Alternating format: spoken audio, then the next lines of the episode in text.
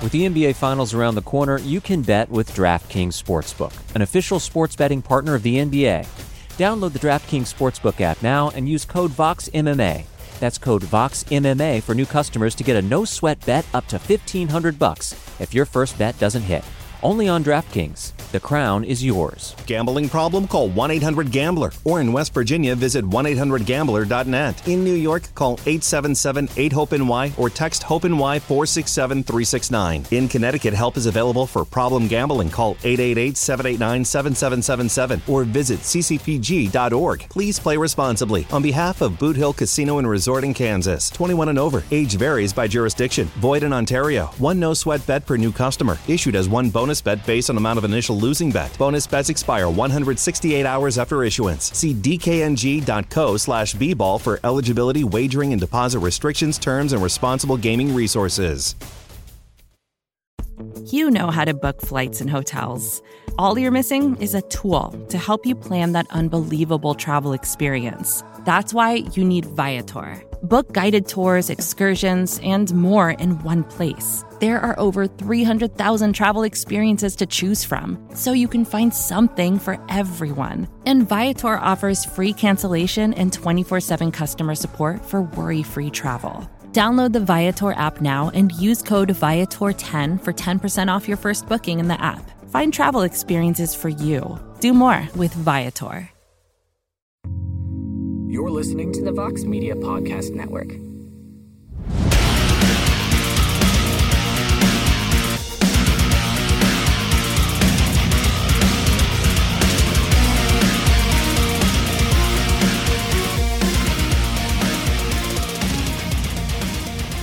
Welcome back to the Fighter versus the Writer. I'm your host, as always, Damon Martin, and today I am uh, happy to be joined by one of my favorite commentators and, of course, one of the top light heavyweights in the sport. He hosts his own show. He hosts actually multiple shows now, uh, including the one he does with Michael Bisping on top of his own show. Uh, always welcome in the great Anthony Smith. Anthony, how many shows do you have now? Like 14? That's how it feels sometimes, doesn't it? Um, right now, it's just the two. You know, me and me and Laura Sanko every once in a while we'll jump on our YouTube channel if there's something we really want to talk about. Um, but both of us have just gotten so busy, so that one's kind of kind of just hanging out, not doing much. And then uh, I co-host uh, the Believe You Me podcast with Michael Bisping once a week, and then I'm on Sirius XM Radio channel 156 uh, on Tuesdays. So I'm a busy guy. You're very busy. I, I love that you uh, you ended up doing the show with Bisping. I, I get Bisping on a lot. He was actually the first ever co-host on this podcast. And uh, boy, I tell you what, he's like one of the best dudes you'll ever meet. It's so funny. Like people always had this opinion of Michael Bisping when he was a fighter. And I, I always like I always knew him really well. And I would tell people like, dude, if you knew Michael Bisping, you would be the biggest fan of this guy. Like I know he's a great trash talker, all that kind of stuff. But if you actually knew him, you would totally love this guy. But now that he's not a fighter, now that he's retired, like everyone loves Michael Bisping. It's so funny, like how the entire world has come around on Michael Bisping. Yeah, well, you just uh, no one no one actually knew him. That's I, I think you you kind of hit it on the head there. Like no one actually knew. They just seen how he acted and and I guess spoke to and about his opponents. But I'm with you, man. Michael Bisping's one of the one of the best people I've ever met. He's a lot of fun. He's hilarious. He's got an interesting perspective on the sport. I love his analysis. Um, he, he he's made the transition from fighter to analyst beautifully. Um, yeah, man, I we have a lot of fun too on that podcast. It is it's not all just fights. You know, we I bet half the show is kind of non MMA related stuff, and it, it's stuff that we think is weird or funny, or you know, it's just kind of world news and just whatever's going on in our own lives. Uh, I mean, we'll go off on tangents and not even talk about half the shit we were going to talk about. uh, it's a lot of fun, man. I, I really look forward to Mondays when we record. Yeah, he's a great dude. Great dude. Uh, so before we get into all the other stuff we're going to talk about, of course, I was at UFC Columbus last night. Uh, so we're going to talk about that. Of course, some of the other uh, craziness going on in the world of MMA. Of course, we're going to talk about the uh, the madness surrounding uh, Jorge Masvidal and Colby Covington because I haven't even really had a chance to address that yet. You know, it's still kind of ongoing as of a couple of days ago. But before we get to any of that, uh, let me ask about you. How are you? How is uh, everything? I know last time we talked, you were still, you know, looking to come back with the you had the knee injury, and, and you were kind of looking at the lay of the land of who you were going to fight. So, how are you feeling? And uh, and and you know, kind of where you at right now? Man, I feel great. Uh, we're back. I'm a, I'm 100% healed, feeling good, trying to get in shape and be, be less fat and tired all the time. So, um, It's going good, man. I, I'm just waiting to to get a fight. Is it? uh It's so funny. Like you had the Ankalaev thing popped up when he fought, then you had Paul Craig calling you out, and I know you said on Twitter like you're never a guy, you're never gonna turn anybody down. What is next? Like what does make sense? You got. I know that you probably heard. Looks like they're to rebook Jan Blachowicz and Alexander Rakic as much as I know you wanted either one of those fights. Looks like they're to fight in May. So that's off the table. We know Glover and uh, Yuri are to fight in June. So what does make the most sense? Like what is most intriguing to you right now? Well, I think what makes the most sense and what's most intriguing are two completely different fights, to be honest with you. Um, what makes the most sense is me and Ankalaev. Um, I don't know what the holdup is. Um, to be honest, uh, you'd have to ask the UFC because I've been begging for an opportunity. So um, that's that's all. I'm just waiting on a contract. I'm waiting on a name. I'm waiting. You know what I mean? Like that's on them to figure it out, and they know they know how to get a hold of me. Um, but I think Ankalaev makes the most sense, the most intriguing uh, that's available. Paul Craig is intriguing to me. Um, uh, I respect his respectful call out, um, like his confidence and his you know a little bit of arrogance, but in a in a, in a respectful way. Uh, I think the jujitsu part of the matchup is fun. Um, it's just something that's different that I haven't seen in a long time. Um, I haven't had to prepare for a jujitsu guy in a really long time. So um, th- I think that part of it would just be a nice change up to like the training camp, you know? So I think that one just sounds like a lot of fun. You know, I think about a fight with Paul Craig, it just feels fun. Ankalaev is stressful. You know what I mean? Like you got to really put, eh, I don't want to say put the work in, but you got to, you got to really, I don't know, streamline your way into training camp. Like it's got to be super specific and you got to be really dialed in and focused, which is fine. I'm okay with doing that. But Paul Craig, you can kind of just train and just be better, you know, than you were before. And and at least in my mind, I can just go in and, and just be the best version of myself and I win that fight. But um, and that doesn't mean it's easier. It's just different. You know, I don't I don't have to do anything special for Paul Craig. Ankalaev is a little different. Yeah, but and I I like Paul Craig very much. You know, him pulling off the win he did against uh last couple weekends ago was amazing. That was an incredible submission. But I'm not gonna lie to you, man. Like I think the Ankalaev fight would be better only because, like I said, a win over him. I think to that you're pretty much in a right there for a title shot. Now I know, of course, you got to deal with the Rakic situation where he's at. I think Jan Blachowicz beats him. Maybe I'm wrong. I don't know. We'll see. Maybe I'm wrong, but I think Blachowicz beats him. But we'll see. Um, but you know, I, I, think I, think he can for sure, especially because of a, a, couple of the things that Blachowicz is really good at that gives certain people that have certain styles a lot of problems. I said it. I think I told you. I think uh, before the Adesanya fight that I thought Blachowicz was going to beat Adesanya, and it was only for a couple of reasons. The pace at which Jan fights at is very different. Um, he kind of lulls you into this pace that he's very comfortable at, uh, the people that have beat him have been the people that have been able to pull him out of that, like your Thiago Santos is that kind of pulled got him into a fight that he doesn't typically like to fight. Um, Glover it just that dude's kind of a fucking hammer, you know what I mean? and and just got in his face and and was able to hurt him and get a takedown. But um it Rakic, the way that he fights, he fights at a he wants to fight at a very slow, methodical, kind of pace. He wants to plot around, and that's exactly what Blachowicz wants to do. And I think Blachowicz is better at that. I think Blachowicz has more power in his hands. Rakic isn't that great of a boxer. Has he hurt people before? Yeah, for sure. But like at a high level, he's a kicker. He wants to kick it. He wants to kick from the outside. And I said from the beginning, whoever wins the kicking game or is the better kicker between Thiago Santos and Rakic will win that fight. Turns out that it was Rakic, but um, Blachowicz is also very, very, very, very underrated when it comes to kick defense. If you go and watch the Luke Rockhold fight, he dealt with the kicking game of Luke Rockhold very well, um, enough to where he made Luke so uncomfortable on his feet that he wanted to he wanted to grapple. Um, and then same with Adesanya, he dealt with the kicking game of Adesanya very, very well. He didn't take a lot of clean leg kicks. He checks. Maybe it, it might be a stupid fucking stat, but I bet if you checked like who's checked the highest percentage of leg kicks in their UFC career, I would fucking bet my life that it's Jan Blachowicz is number one. Yeah, yeah, he's he's really good, and I and I do like that matchup. And uh, you know, listen, they're not giving Ankalaev a title shot. You and I both know that. I mean, he didn't right. have the kind of performance against Thiago Santos, and I hope we don't have to see Ankalaev fight Rakic because I think they might combine for like nine strikes thrown over five rounds. Yeah, uh, the way they fight. But uh, but I think the Ankalaev fight makes sense. Oh, I mean, again, I like Ankalaev. I think he's a monster. We, he's just had this weird couple of fights now where it's like his output has he's not the great. boogeyman. He's not yeah. the boogeyman. He's not the boogeyman that everyone keeps talking about. I've been saying that for a long time. Is he good? 100%. He is solid. He doesn't make a lot of mistakes. He doesn't have any glaring holes in his game at all. But he he is not the boogeyman that everyone's made him out to be. It's it's been people, you know, saying, "Oh, Anthony's ducking Uncle." Like I'm not ducking that dude. Come on, I got 50 something fights. I'm not ducking anybody. He I'm just not singing his praises because I'm not that impressed. Can he be? Eh, he's got power in his hands. He's got some decent wrestling, but everyone talking about this this this Russian ground and pound guy that's got all these wrestling abilities. Like he going into the Thiago Santos fight, he had a lower takedown percentage than Thiago Santos did. Like he hasn't even attempted a submission in the UFC. Not even attempted. Not one. Not one time. So like uh, like what are we talking about here? Like is again, is he good? For sure. I see his skills. I see his abilities. I see his knockout power. I see his his technical advantages that he has over a lot of people on his feet.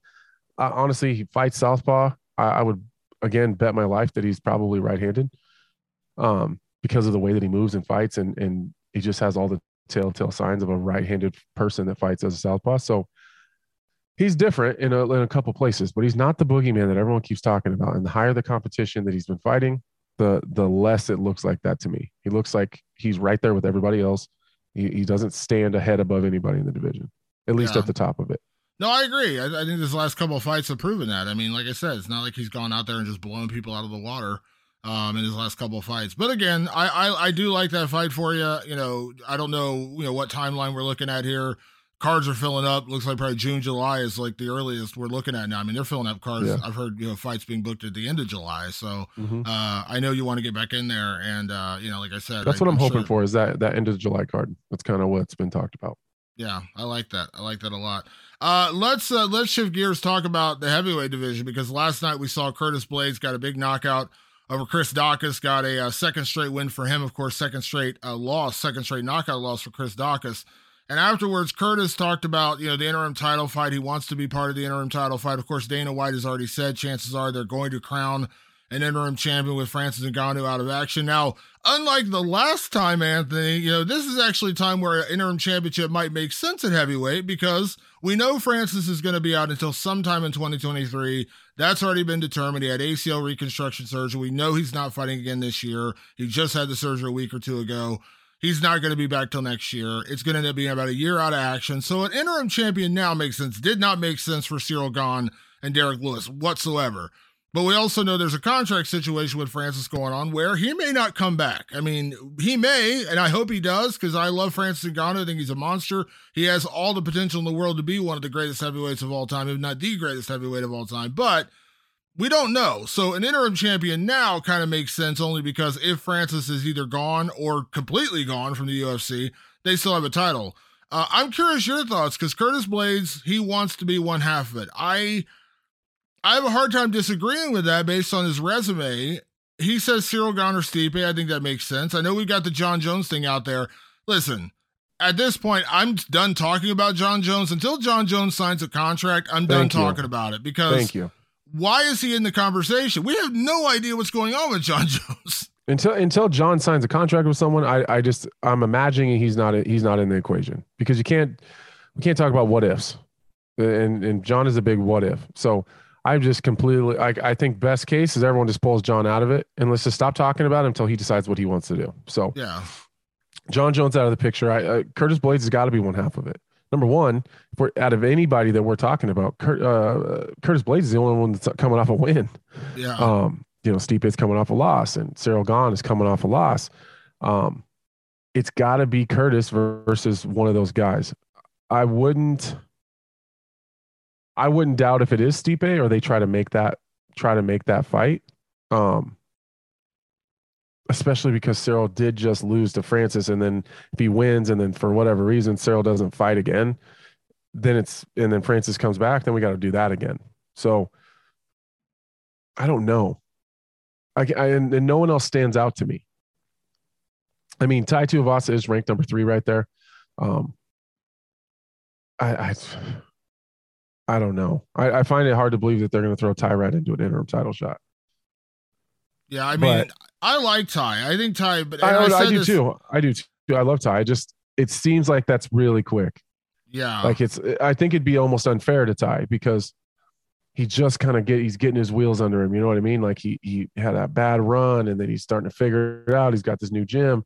He's just now starting to get good and technical and like it, things are really clicking for him. Like it would suck to put him in a really big situation that maybe he's not ready for because to be very honest, I don't think that Tai Tuivasa is ready for a guy like Curtis Blaydes. He I can be, just not right now. I agree. I, I said this uh, actually, funny enough, right after that event. I had Michael Bisping on. We did the podcast right after that event, and I said, "Listen, I love Tai Tuivasa, incredibly fun guy to watch, but I." And I say this with the utmost respect. I feel like he's kind of hit his ceiling a little bit right now because I don't know that I like him to beat Curtis Blaydes. I don't know that I like him to beat Stipe. I don't know that I like him to beat Cyril. Uh, I don't know that I like him to beat Francis. Now, there's nothing wrong with that. That's the four the, the four best heavyweights, arguably in the UFC. There's absolutely zero shame in not beating those guys. But I just don't know that I. As you said, he just had this one monumental win over Derek Lewis. Awesome win, yes, absolutely. But I think we got to. But he even had some more. struggle there. You know, yeah. it, he had some adversity there. Like, I, let's just not blow him up right now. You know, like let him let him build off of it. Like he he's starting to feel himself a little bit. He's got a, a little bit of momentum. Like let's not just throw him into the deep end and sink or swim. Like give him like a. a I really I didn't mind the Aspinall the Aspinall call out for Ty. I think although Aspinall is I think in my opinion the definitely the better fighter. You know, I, I, I think he can be hit at times. Uh, he does put himself in, in some trouble sometimes, or at least in some precarious spots.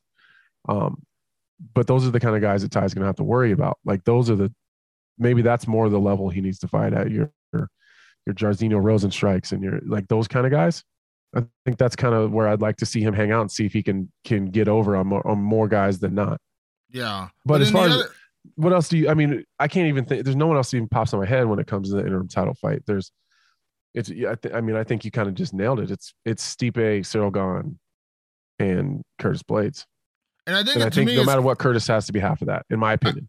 I, I agree, but to me, and I listen, I like Cyril Gane very much, but I think it's got to be Stipe, and also we got to we got to look at the reality of the Stipe factor. Now you know this, Anthony. You know you will not find a bigger Stipe Miocic guy in the world than me. I'm an Ohio guy. I mean that's my guy. I've been with I've covered Stipe since his NAA since he was in the. uh the in whatever that promotion was in Cleveland, like before he was in the yeah. UFC. Yeah, I was I was around Stipe back then, so I you will not find a bigger Stipe guy in the world than me. That being said, Stipe can't wait forever. I mean, he just can't. I mean, I'm not saying he is. I'm not saying he's sitting out and telling the UFC and trying to dictate his course. I'm just saying like he can't wait for. We just today, where we're recording today, is the one year anniversary of him losing to Francis Ngannou he can't sit out another eight months and wait and see what's going to happen. So I think it's got to be Stipe.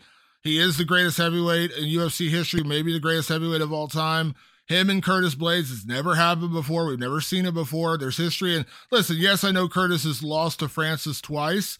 Uh, but again, if he can go out and beat Stipe Miocic, who's going to complain about him getting a third fight with Francis Ngannou? And then if Stipe wins, once again, we're looking at the trilogy with Francis Ngannou, assuming he comes back. So I, I, like Cyril Gane very much, but he is coming off a loss. It wasn't a particularly close fight. I mean, it was, you know, I mean, it wasn't the most exciting fight in the world, but he never really had Francis in trouble. There was never a moment where, like, oh man, it's almost going to happen for Cyril. If he would have won, it would have been a, you know, 48 47 decision.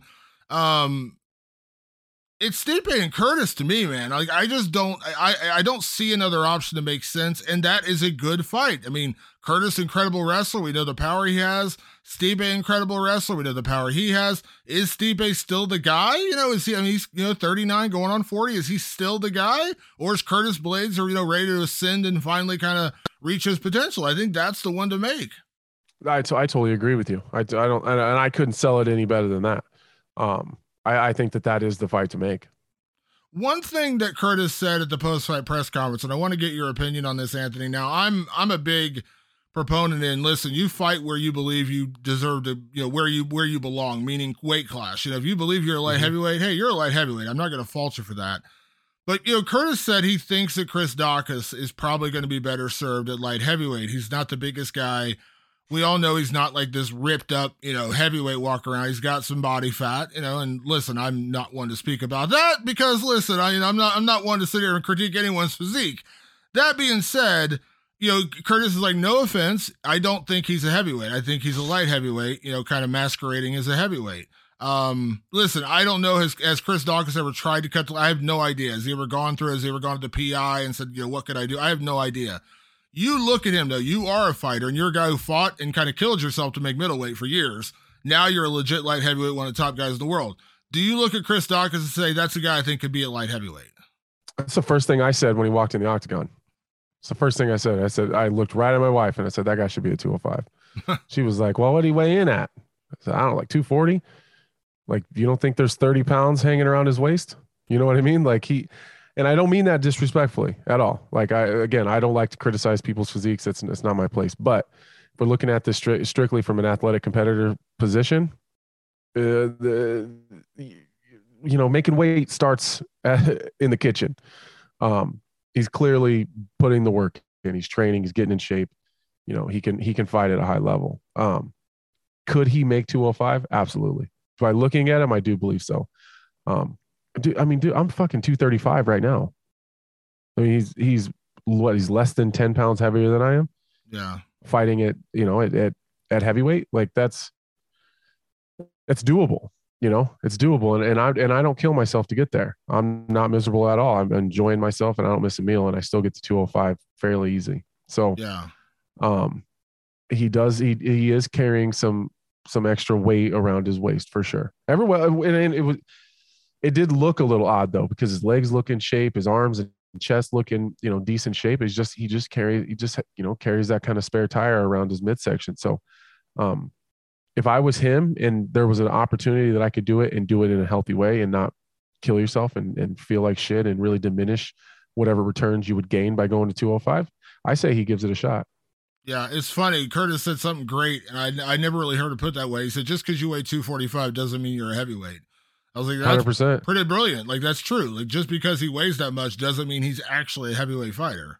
Right. No, I mean, it's, I mean, just because I'm 235, that, that doesn't make me a heavyweight at all. And, and Curtis would know better than all of us. Like, he felt him. He was in there with him. He felt his power. Uh, if Curtis says he's not a heavyweight, he's probably not a heavyweight. Yeah. And I'm a light heavyweight and looked at him and said, I think that guy should be at 205. Yeah, and he's a he's a super talented. I've said the same guy. thing about Stipe though. Yeah, said the same thing about Stipe, and look how he's done. So I mean, uh, I don't think Stipe is a heavyweight either, but he's a he's a really thick, dense 240. like it's yeah. it's different, and he's been as low as 230 not that long ago. Then the last yeah. couple years, Stipe's been in the 230s. And I think, and I actually, I, I remember talking to Steve about this years ago, several years ago about it, and he kind of like chuckled when I said that. And he's like, you know, we thought about it at one point, but we just realized like it just wouldn't work for me. But at this point, I think, I think Steve is 38 or 39. Mm-hmm. I'm not saying he's going to retire tomorrow, you know what I mean? But yeah, I think he's no point to do it now. Yeah, I think at this stage in his career, like I think, you know, he wants the rematch with Francis. He wants maybe one more run at heavyweight title. And then I think Stipe is going to move on to other things, and that's okay. Like there's absolutely nothing wrong with that. I don't I don't see Stipe, and it's not because he doesn't love what he does. I absolutely believe he does, but like Matt Brown, I'm gonna fight till I'm 45 till the wheels fall off. I talked to Holly Holm a couple days ago. She just turned 40. She said the same thing. She's like, I'm gonna fight till the wheels fall off. I I love this. I'm not going anywhere. Um, I think Stipe loves it, but I also think Stipe's a, a, you know he's obviously a very dedicated fireman. He's got other things going on. Like I don't see Stipe fighting to 45. I just don't. I just I don't know why. I can't give you a great reason why. I just have a gut feeling he's not that guy. You know, I think uh in in, in terms of Matt Brown and Holly Holm, love both of them. Uh, huge Matt Brown mark for sure. Um, I think that the the weight of the bank account changes that conversation. To be very honest with you, I mean, there's true. a Stipe is a very humble guy. He he lives a fairly humble life. You know, like he he's not blowing money and going to clubs, and you know what I mean. Like he he saves most of his money. So I would I would guess if you had a pretty full goddamn bank account and you never really had anything to worry about the rest of your life, making that walk is probably tougher the older you get you know if you if you're still trying to build up that nest egg and and you still you see you still got five years left to do it you're probably going to want to do that but Stipe's nest egg and his kids' nest egg and his grandkids' nest egg. Everyone's egg is good right now in the Stipe Miocic family. So uh, I would I would kind of go on a limb and say I think that the amount of money that he's made, um, you know, in the last five years probably contributes to that a little bit. Yeah. We're this close to crowning an NBA champ, and with the action heating up on the court, it's even hotter at DraftKings Sportsbook, an official sports betting partner of the NBA. Download the DraftKings Sportsbook app now and use code VOXMMA. That's code VOXMMA for new customers to get a no-sweat bet up to 1500 bucks if your first bet doesn't hit. Only on DraftKings. The crown is yours.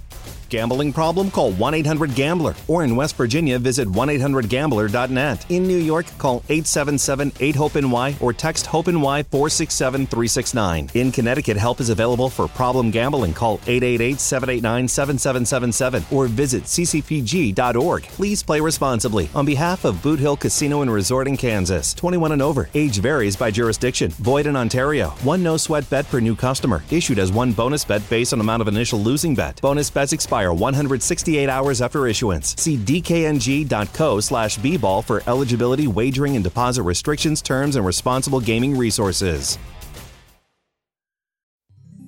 Support for this show comes from Atlassian. Atlassian software like Jira, Confluence, and Loom help power global collaboration for all teams so they can accomplish everything that's impossible alone. Because individually, we're great but together we're so much better.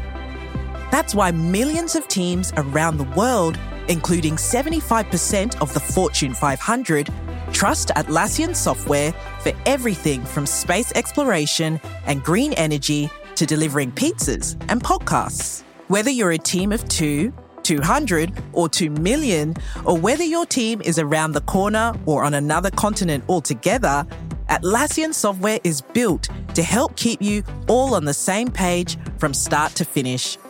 That way, every one of your teams, from engineering and IT to marketing, HR, and legal, can stay connected and move together as one towards shared company wide goals.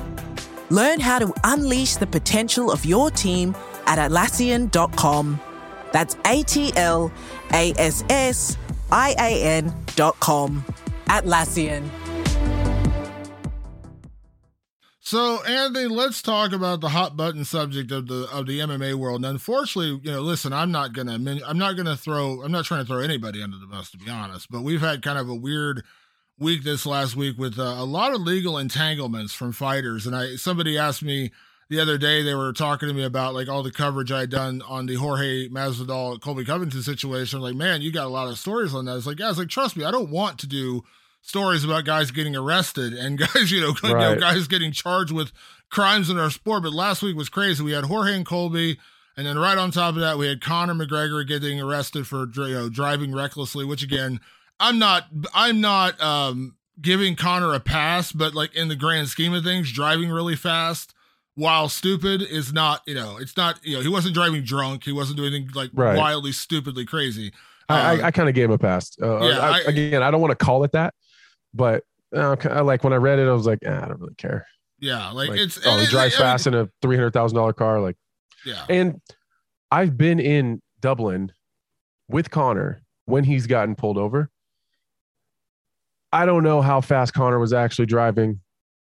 The police are doing Conor no favors, even back then, years and years ago. We're talking 2017, 2016. They weren't doing him any favors then before he was who he is now. So, um, I don't want to say he's being targeted, but it, there's a possibility that maybe Conor wasn't driving as fast as you know. Conor, maybe he wasn't as reckless as they claimed or whatever. They're not huge fans of Conor. Yeah, yeah, but listen, if I had a three hundred thousand dollar Bentley or a Lamborghini, I might be driving really fast too. So I understand. No, my foot would be on the floor. That's some bitch all the time. but uh, you know, and then of course the end of the week we had you know everything going on with Chael Sonnen, and I'm not going to even really get into that because we don't know all the facts of the case. It's a very ugly situation. I don't know everything that's going on. A lot of it happened when I was at UFC Columbus, so I haven't really read in depth about everything going on. But of course, the big one was the Jorge Masvidal Colby Covington. Now I'm not gonna we're not going to sit here and, and wax intellectual about the legal aspect because I'm not a lawyer. Not you're not a lawyer. I don't know what the legal. I, I said on Twitter the other day to me, it all sounds like this is going to end up in a in a plea agreement. You know, he's going to pay restitution for the damage done supposedly to Colby's wash or whatever it was. But the big debate right now is going on is like you know you know who's right and who's wrong. Now, again, I'm not placing judgment on anybody who's right and who's wrong. Uh, you know, but I've had a lot of people like George shouldn't have done what he did. Jorge shouldn't have done what he did. It was a sucker punch, all this kind of stuff. Colby had it coming. He talks all this trash again, I'm not going to ask you to pass judgment on Andy, but what do you make of this situation? Because when I heard about it, my first, my honest to God first reaction was, hmm, doesn't surprise me. Yeah. No, I think both sides are right, to be honest. um, it, it, the way that I grew up in the world that I grew up in, in the region that I grew up in, like you talk shit, you're probably going to get smacked. That's just how it is. Or if I'm going to go run my mouth about somebody, I should expect that there's going to be something coming my way. And that's how I grew up. And I accepted that. If you're going to run your mouth, you got to, you know, that, that, that thing is probably coming your direction. You're going to have to answer for that at some point in time. Maybe not today, maybe not tomorrow, but it might be a month down the road. That like it's coming back your way. So I do sympathize with Masvidal a little bit on that. But one, he did just have 25 minutes to try to do something about it and wasn't able to. I think Masvidal is a little more street than the average Joe. So, and he's probably a little more street than the average street guy. So, I, I, would guess that wasn't enough for him, you know. And Colby took it too far. And I won't, I won't, I won't stand up for Colby. Colby, I won't, I won't say, well, you know, you get to say whatever you want if you're gonna have, if you're gonna go in there and fight. He knows Masvidal, and I would guess he wasn't that surprised the Masvidal did what he did. So I think both guys are equally wrong and equally right. Like Colby has the right to say whatever he wants as long as he's willing to answer for that. Um, and I think Masvidal has the right to try to make him answer for that. I don't like the way that Masvidal did it though. I don't like the the cheap shot sucker punch thing. Like if you want to go in face to face, you know, and as long as as long as Covington sees it coming, I, I really don't have that big of an issue with it. Um, now, if it keeps happening repeatedly, like once, like I feel like Masvidal got his one back. If that makes any sense. Yeah. Like he broke a tooth or whatever he did, busted his watch. Like, all right, like you kind of proved your point. You got your one back. Now, if Colby keeps talking shit and keeps poking at him, and then Masvidal comes back, that's kind of just how it goes. Um, and I know that maybe a lot of your listeners won't like that because that's not the most civilized answer in the world, but like we take our shirts off and fight for a bag of money inside of a steel cage like in front of the world. So I, like i don't know what you're expecting of these two guys. Like these aren't this isn't a, a dispute uh amongst staff in a in a hospital or a nursing home or something. Like these guys are these guys are different and this is this is the only way that they know how to really solve a conflict and the conflict wasn't solved at the end of that fight so um, I think that's kind of my take on it. I don't like the fact that he sucker punched him. Um, but I also not sure that I would do anything different if Colby was talking about my family and my children the way that he was Masvidal's. Yeah, so I'm, I'm, I'm not sure I'm any better. Yeah, I said I said the other day. I said you know Colby Colby has gotten away with a lot in what he said and you know you can sit here and say you know is it over the line is it not over the line you know i'm a big believer in you know listen you know it's ultimately it's just words eh, but you know words matter and you know colby well especially you know, when it comes to kids in this day and age with yeah. social media cell phones all the all the content that's being put out and you have kids that are like consuming that like that's where i draw the line yeah. Well, see, the problem is, is that Colby, you know, Colby, when he first started the whole "I'm Colby Covington," the left, you know, the right wing lunatic Colby Covington. You know, I'm not going to say everything he said was funny or clever, but he had some funny or clever things in there, and some of the things he was saying was kind of, you know, whatever. But then, like it's, I said this before. It, it's when it got so lowbrow, when you're when you're not able to really pick on your opponent for anything other than family. That's when you know you've run out of material. You've run out of anything interesting to say. And I said the same thing about Conor when he was going after Dustin's family. It's like, what do you? You're saying something about Dustin's family because you can't say anything about him as a fighter. He just knocked your ass out three months earlier, four months earlier. You can't say anything about him in that regard. So now you got to try to insult his wife and his kid, and which is just really low hanging fruit. Uh, and I said the same about Colby. Colby, you know, for all his weird, you know, right wing, you know, Trumpism, whatever, that's fine. Got no problem with that.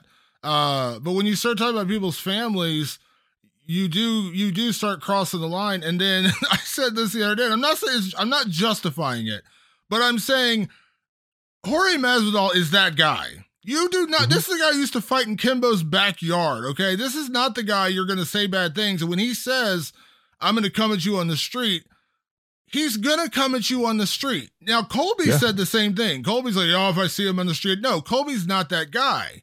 He's, he's not. not. a street guy. No, he's not. he's not at all. But George is. Jorge Masvidal is a guy. So you do not play that game with him. You may be able to do it with you know, you may be able to do it with Dustin. You may be able to do it with uh with, with Tyron Woodley. Maybe they'll do it with, you know, Kamaru Usman. They're not that guy. You know, they're they're much more civilized. They're just not going to pay attention to it. They're going to move on. Masvidal is not that guy. So like I'm not saying it's right. I'm not saying it's right, but I'm saying that you can't be that surprised that it happened. You can't jump in the water with a great white shark and then be shocked when it bites you. yeah. Like at what point is that your fault? Like you know what's going to happen. Yeah. You know it. Like, so was the shark wrong or are you wrong for fucking swimming? That's that's and, how I look at it. And Colby, listen, you know, as I said, you know, there's I've heard some really vicious trash like I the one of the most vicious, I mean, I remember like to me the most one of the most vicious trash talk lines I've ever heard in this history of the sport. And it's and it sticks by him. And it's a guy that I like very much as a person, a guy I know you know. But when Conor pulled that who the fuck is this guy on Jeremy Stephens, like that was the most savage because it was so well timed and like really right. funny in that moment. And that was again purely based on the moment. It was great reaction, probably mm-hmm. you know mm-hmm. that, you know. But when you start talking about families and kids and like, you know, Colby, like I said, there there is a line you can cross. And and mm-hmm. Colby has done it. And and I say it, I said this the other day, it's like the Dave Chappelle line. He's a habitual line stepper. And at some point somebody's gonna call you on that. And the and the, the problem is is that Colby, you know, he has started to kind of live his own gimmick. Like at the beginning, mm-hmm. and we all heard this, he became this kind of like character to get attention and and to kind of save his job and to, and to start building his persona. And I again, he kind of took on the pro wrestling thing. And I know the guy who manages him. It was a very orchestrated plan to build up Colby to become this guy he is. Again, fine. I got no problem with that.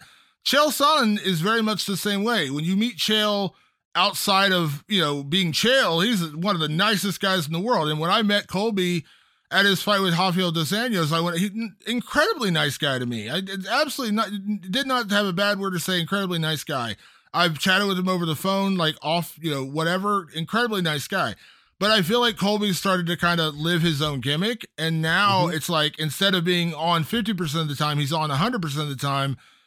And when you do something like what he did with, and then he kept poking the bear after the fight, he's posting on Instagram every single day and do it you, do you don't expect? do that with Masvidal. You just I'm right. not saying it's right, but I'm saying you can't be that shocked that this guy's going to run up on you and punch you a couple of times when he finally sees you. Right. And that's you know, I I made a very similar point like it's you know what you're doing. You know in in as good of friends as they were. Like even if they if that part of it's overblown, you train with that man long enough to know if you keep fucking with him, he's going to clap back and it's not going to be with his mouth or social media. And that's, you know, again, I think the whole thing's a goddamn mess. I think everything is, even Conor, I, will even say, I'll take that out of it, but, but the stuff that's happening, kind of in the MMA world right now, like the, you know, your Jon Jones situation and the Chael stuff, and then this stuff, like, it's just not a good look right now at all. Yeah. It is. It's ugly, and that's what I said the other day. Like, I wish I didn't have to write about a fighter getting arrested, you know, once a week. Like, that's the last thing I want to cover. You know right. what I mean? I don't want to write about that. I don't want to look. I hate it. I hate. I, I hate, it. I hate when people are asking me like, "Oh, what do you think of this?" Like, I I wish I didn't have to think anything about it. You know, yeah. when Diaz is coming out being like, "You motherfuckers are fucking up," like when Diaz is coming out saying that shit, you know, that it's got bad. Yeah, it's so funny. I was gonna say Nate Diaz, the Diaz brothers are kind of the same way. Like they're not the ones to cross in that kind of regard. But you know, it's funny. I don't. I've never written a story about Nate Diaz being arrested. He knows better. He's not that guy. Mm-hmm. Like he's not gonna go out and do something stupid and get arrested. Like he may be right. the guy. You run into him a show and you talk smack. He's gonna smack you right back in the mouth. He's done it. I, we all know that mm-hmm. in certain fight shows. But again, yeah, I think that's hilarious. You say that like, when you've crossed the line to where Nate Diaz is telling you to calm down, maybe you really, really, really screwed up. That's a hundred percent true.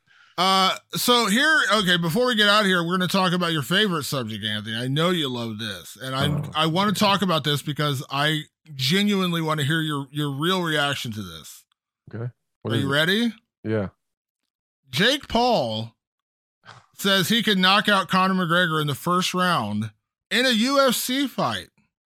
See, Hold that- on, let me- That's that extra caveat there. Hold on. All right. All right. Jake Paul says he could knock out Conor McGregor in the first round in a mixed martial arts contest. Now, I know you're a massive Jake Paul fan. We've had this conversation before, Yeah.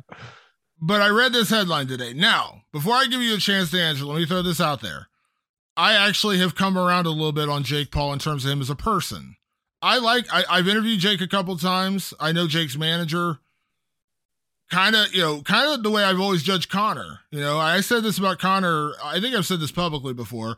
When I lost my job at Fox Sports and I got let go, two people reached out to me that day, like immediately after it happened. Max Holloway was one, Conor McGregor was the other. On Twitter, Wow. reached out to me right away and says, BS, I can't believe they did that, whatever. I don't know if he wants me to put that out there, but I will always remember Conor for that. He's never been anything but gracious to me in person. Never been anything but gracious to me in person. Jake Paul, when I met him in Cleveland for his fight, when I've interviewed him a couple times, incredibly nice guy. I remember he was running late for he was like 15 minutes late for our interview, and he like apologized profusely at the start of our interview, like I am so so sorry I wasted your time, blah blah blah. He didn't have to do that, but I was like, that's that's cool. Like I appreciate that he mm-hmm. was gracious enough to do that. So I've come around a lot on Jake. I like a lot of what Jake says about fighter pay. I like a lot of what Jake says about, you know, better treatment of fighters. I don't mind that he's making money in boxing. Those are all cool. I got no problem with that. Keep doing what you're doing, man. Go fight Tyron Woodley 30 times if that's what you want to do. I don't care. Make that money. Good for you. Go beat up Tommy Fury, whatever. But let's slow down onto you're Yeah, going to beat Conor or anybody else in the MMA fight in your debut. You're going to knock out Conor McGregor in the first round. Let's slow down here. Yeah, I've come around on Jake a little bit too, to be honest with you. I still think he's kind of a douchebag, but it's okay to be a douchebag. You know what I mean? Like it's just he's not my type of dude. Like I'm not sure that him and I could hang out and be friends. But you know, I've I if he's if he if he's truly out here trying to help people and he's trying to get pay up and and and it seems like he's going into his own pocket to help people on his own shows and stuff. I, I have a hard time knocking that. I've always said I don't have any problem with him making money. I like if you can, if you can get it, get it. Um, I think everyone has the right to to be able to compete if they want to. It seems I've always I've always stuck up for him and said he has the right to compete. He has the right to be here. He has a place at the table, and he trains hard. He takes it very serious. He busts his ass, um, and he's not as bad as people want to pretend. You know, like I got a lot of shit from the very beginning of this. You know, there was all the every fighter you talk to. That dude sucks. He can't fight that dude is shit. And I said from the very beginning, like, I don't think so, guys. Like, I think he's okay. Is he going to beat anyone that I like? I super respect their skills and abilities. I, right now, no, but he's a pretty skilled, really heavy-handed amateur, in my opinion. Like he, that dude can fucking fight. It- like it, and people hate him so much they forget that. But him fighting Conor, first of all, Conor's half his size right now. Um, people do miss that. Jake Paul is a big dude, and he's fight he's fighting short, stocky wrestler welterweights. He Jake Paul's my size. He's a big goddamn dude. He's way north of 200 pounds. So, um, him fighting Conor like in a boxing match, he, that'd probably be a pretty good fight. To be honest with you, um, but is he going to knock him out in an MMA fight? No. Now with Conor gets kicking, he's going to kick Jake Paul's head right off the shoulders. So I- in an MMA fight, that's a but people say that Jake can wrestle a little bit, so maybe you know he might be able to keep it a little bit competitive for like a minute or so. But yeah. no, in an MMA fight, he's going to get barbecued. it's it's like I had more belief in Conor McGregor boxing Floyd Mayweather than I had belief in Jake doing that in MMA. And it's because Mhm. at least in boxing, like Conor legitimately does have power in his left hand. Like we know that. And he actually is like he actually has boxing skills. He wasn't going to be Floyd Mayweather. I mean, we know that, Mm. but he could hang with Floyd Mayweather a little bit. And yes, Floyd probably carried him for several rounds to kind of get people their money's worth. That's all fine. I got no problem with that. But he wasn't beating Floyd, but at least he didn't get massacred by Floyd. You know, it was the same kind of thing when people said Anderson Silva going over. I knew Anderson Silva was going to do well, and he has done well. I think Anderson Silva knocks out Jake Paul in boxing. That's not a knock on Jake Paul. I just think 100%. Anderson Silva's a freaking badass. Right. Uh, but come on, MMA is a whole other animal. When you mix A in takedowns, kicks, knees, elbows, dude, it is all. I mean, I I like, and I say this in all honesty, I like Jake Paul very much. I don't think there's a middleweight. and I'm saying middleweight because it's kind of in the middle where he's at. If he's Mhm. if he's 200 pounds, let's say middleweight. There's not a middleweight on the roster right now that he would beat. None.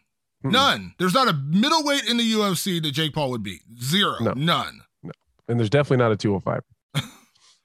No, just- I mean that's worse. That's Yeah, worse. I mean, not. you actually give him someone his size. even str- even someone that's been struggling, like say, like what would Jimmy Crute do to Jake Paul? You That what I fight mean? would last. That fight wouldn't last two minutes. No, even Devin Clark. Devin Clark Yeah. would bulldoze that dude over and smash him. It would. So it would last. It would last as long as the MMA fighter wanted it to last. It would last as long as it would take for either one of those guys to walk across the octagon.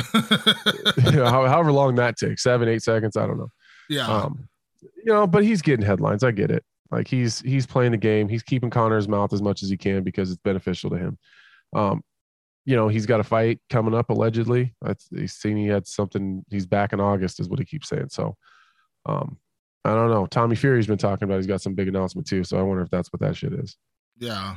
Yeah, like I said, dude, I got no problem with making money. I got no problem with him, you know, Go ahead. box everybody you want. But come on, like I just, I'm only bringing it up because I've come around so far on Jake Paul in terms of where I was at the beginning to where I am now, where I will legitimately say I am a fan of a lot of what Jake Paul does, and and and I had a blast at his boxing match. It was a lot of fun being there. It was a really fun crowd to be around in Cleveland. Again, I've come full circle on Jake Paul, hundred percent. I've definitely eased up off of him a lot. Yeah. Like, all right, like But he ain't he, he ain't beating Conor. He ain't beat. I mean, he ain't beating D. He ain't, come on. I mean, let just No. come on. I mean, come on. I mean, like maybe he beats CM Punk. I guess that's kind of the level where that I'd would be him- a good MMA fight. No, that would be a good MMA fight. yeah. Then then maybe we're talking. But he, come on now. Like They should book not- that. There you go. Punk, you just made a fight. Look at that. Yeah. Fight a couple hundred Jake million Paul. dollars. I'd put those, those two together for sure. Yeah, that where we could actually have a debate on who wins that one. Uh, he he he's not beating. He's not beating. Could you imagine? You said Jimmy. Could you imagine? Could you Anthony? Come imagine what he would do to him? Could you imagine? I mean, come on. I mean, I'm t- I, and I when I I'd say pay any, for it though. I would pay for it in a second. I'd pay to watch it. That's for sure. In a second, I would pay to Oh, watch that. But come on now, let's let's. I just I'm Yeah. I'm knocking it down because come on, let's just you know we can say crazy things, but let's let's you know Let- come let- on now. Let's keep it in this world. Yeah, let's keep it within. Let's keep it within like some realm of possibility. You know what I mean? So- Yeah. uh, Anthony, it's always a pleasure to have you on, man. I know you're such an incredibly busy guy, and uh, like I said, you have a million things going on. So I always appreciate you coming on and coasting the show. Uh, anything else you got coming up? You want to plug anything else coming up? We should be keeping an eye out for. I know you're always doing the analyst gig. Of course, you mentioned Believe You Me. What else you got coming up in the next few weeks? Oh man, I think I'm uh oh, shit, excuse me.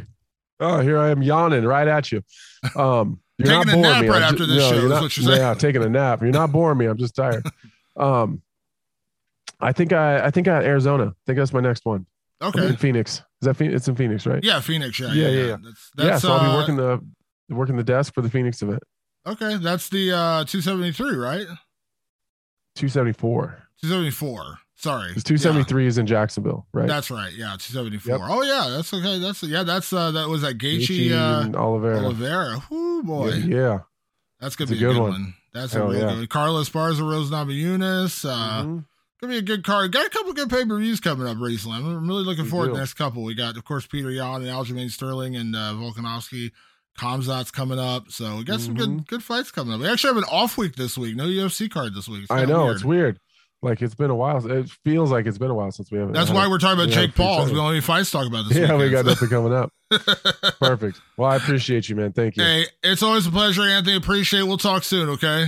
All right, man. A big thank you, as always, to Anthony Smith for coming on and co-hosting the podcast with me. Of course, we had a lot to talk about this week coming off the heels of UFC Columbus and, of course, everything else happening in the world of mixed martial arts. Uh, make sure you check out all of the work he's doing, of course, with the Believe You Me podcast with Michael Bisping, who is also a frequent co host on this podcast, as well as his own show on Sirius XM Radio. Uh, as always, appreciate everyone tuning in to the podcast each and every week. Make sure you check us out on all of your favorite podcast platforms Apple Podcast, Spotify, Stitcher, and, of course, you can always find us over on MMAfighting.com. We will see you guys next week for another edition of The Fighter versus the Writer. Thanks for tuning in. We'll see you then.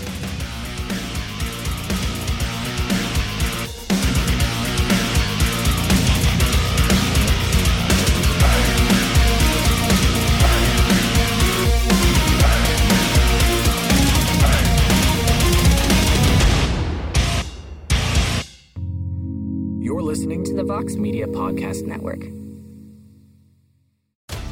With the NBA Finals around the corner, you can bet with DraftKings Sportsbook, an official sports betting partner of the NBA. Download the DraftKings Sportsbook app now and use code VOXMMA. That's code VOXMMA for new customers to get a no-sweat bet up to 1500 bucks if your first bet doesn't hit. Only on DraftKings. The crown is yours. Gambling problem? Call 1 800 Gambler. Or in West Virginia, visit 1 800 Gambler.net. In New York, call 877 8 HOPE NY or text HOPE NY 467 369. In Connecticut, help is available for problem gambling. Call 888 789 7777 or visit ccpg.org. Please play responsibly. On behalf of Boot Hill Casino and Resort in Kansas, 21 and over. Age varies by jurisdiction. Void in Ontario. One no sweat bet per new customer. Issued as one bonus bet based on amount of initial losing bet. Bonus bets expire 168 hours after issuance. See dkng.co slash bball for eligibility, wagering, and deposit restrictions, terms, and responsible gaming resources. Support for this podcast came from SAS. Data is everything, and now everything is data, which means more to process, more to analyze. And now more than ever, speed to answers matters. So, how do you produce those answers as fast as the world produces data? With SAS Viya, the quickest way from a billion points of data to a point of view. It's a more productive data and AI platform that helps you get more done. Learn more today at sas.com slash VIYA.